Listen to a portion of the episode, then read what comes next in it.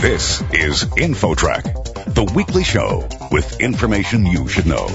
Here's what's happening on this week's show. Does it seem like our nation has been experiencing more tornadoes than usual? A weather expert weighs in on that and shares some life-saving advice to keep you and your family safe. I don't think it's necessarily that we're seeing a larger number of intense tornadoes. Unfortunately, there's more things for the tornadoes to hit and there's more eyes and cameras out there to see almost every tornado that happens. Then, a vast amount of water is pumped out of the ground each year for productive uses. But is all that demand impacting our rivers? How to manage any water that we're pumping out of the ground, whether we use that for supplying drinking water or if we use that for supplying agriculture. Those two stories and more are ahead on this edition of InfoTrack. Stick around. The show begins right after this.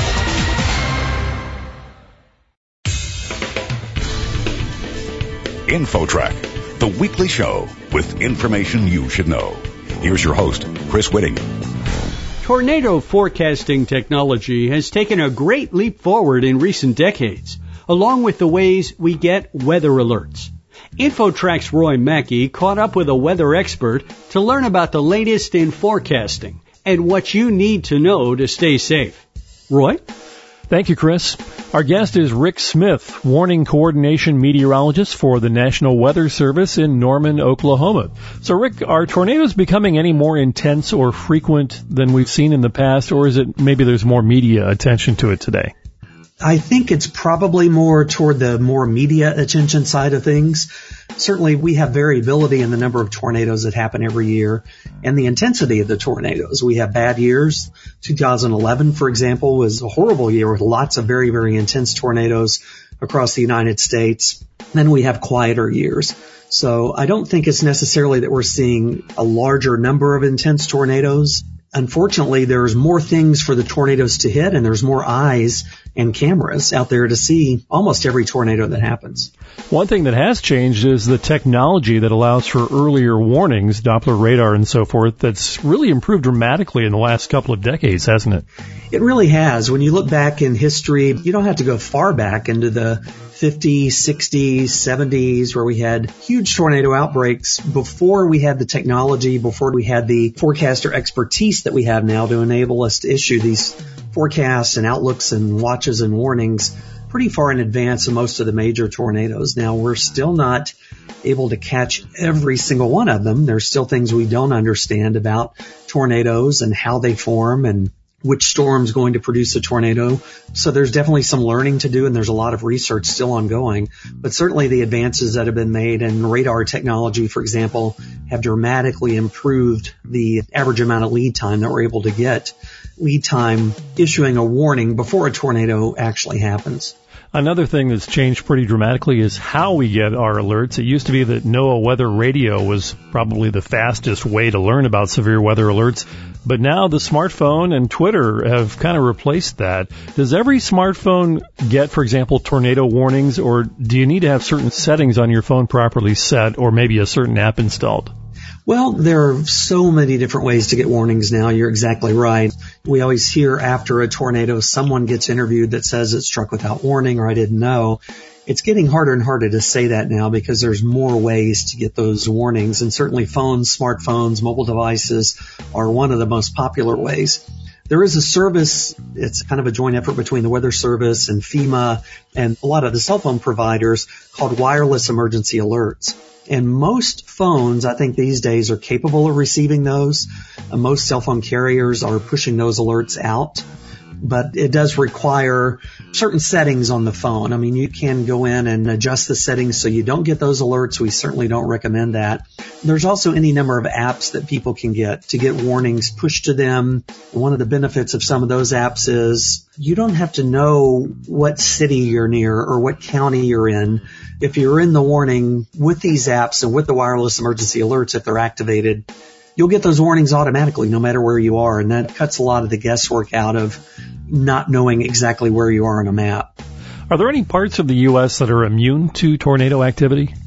No, tornadoes have been reported in every state in the United States. Certainly they're most prevalent and most frequent east of the Rockies, but they have happened west of the Rockies as well. I don't really, not a big fan of the term tornado alley because the tornado alley is wherever the tornadoes happen. Mm-hmm. But certainly they're most common across the southern and central parts of the United States. Aside from weather alerts from the National Weather Service itself and maybe local broadcasters, what are some common warning signs that people maybe should keep an eye out for in terms of, you know, weather conditions? Well, it kind of depends on where you are, and I don't really like to emphasize using a lot of visual cues. You know, sometimes you'll see people say, well, the, the sky will turn green before a tornado, or you'll hear this sound, and those things don't always work. Really what we encourage people to do is to pay close attention to the forecast, especially if there's any mention of severe thunderstorms in the forecast, tornadoes, things like that. Of course, looking outside, you can sometimes see visual signs of a thunderstorm approaching, the sky getting dark. You can hear the rumbling thunder.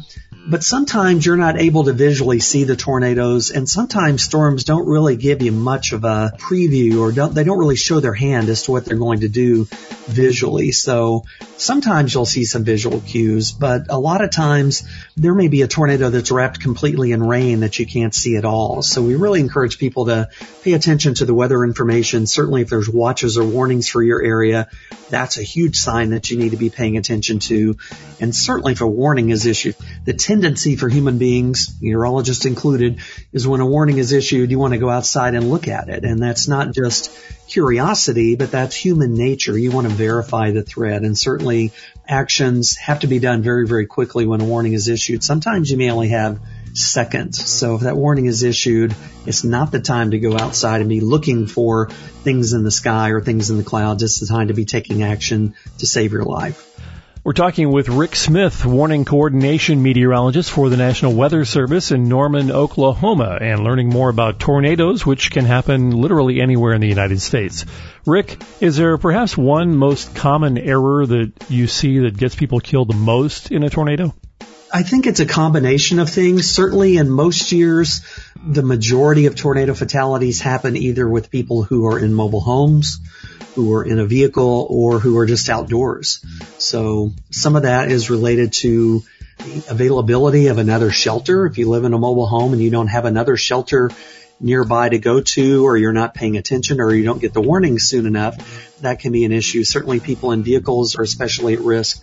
So I don't know if it's mistakes necessarily, but I think it's just being in the wrong place. And that's why we really preach so hard the importance of being prepared.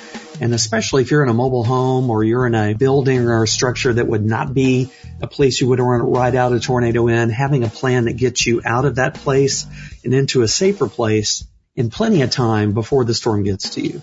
You mentioned being in a car. I think there's a lot of misconceptions about that. People think maybe I could outrun it or maybe I'm safer staying in my car, but that's not the case, right? Yeah, and this is one of the most common questions we get. You know, what do I do if I'm in my car and there's a tornado? The answer to that question is don't be in your car if there's a tornado. Obviously, avoid that situation if you can. Pay attention to the weather with apps, with radar data freely available everywhere now. It's pretty easy in most cases to check the radar, and if there's a storm along the path you plan to travel, delay your trip. If you get into the situation where you are faced with severe weather ahead or you've gotten surprised somehow there's a tornado nearby, your shelter options become literally life and death at that point, and you may only have seconds to make a decision.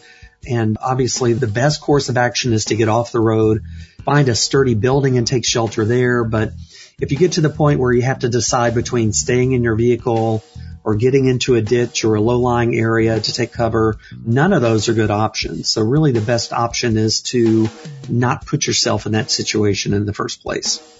Obviously, if there is one, a basement is the wisest place to take shelter in the home, but there are many parts of the country where homes have no basement. In those cases, what is the safest place to go? The goal in tornado safety is to put as many barriers between you and the tornado as you can. The tornado's outside and it's generating flying and falling debris, which is the aspect of the tornado that caused the most deaths and injuries. So you want to shelter yourself from that in almost every situation, getting into a sturdy home, a sturdy structure, a business, and getting into the middle of that building, staying away from those outside walls, doors, windows, and then covering up with items that you may have, whether it's uh, couch cushions, sleeping bags, pillows, mattresses, helmets, can be a life-saving thing to put on during a tornado emergency type situation.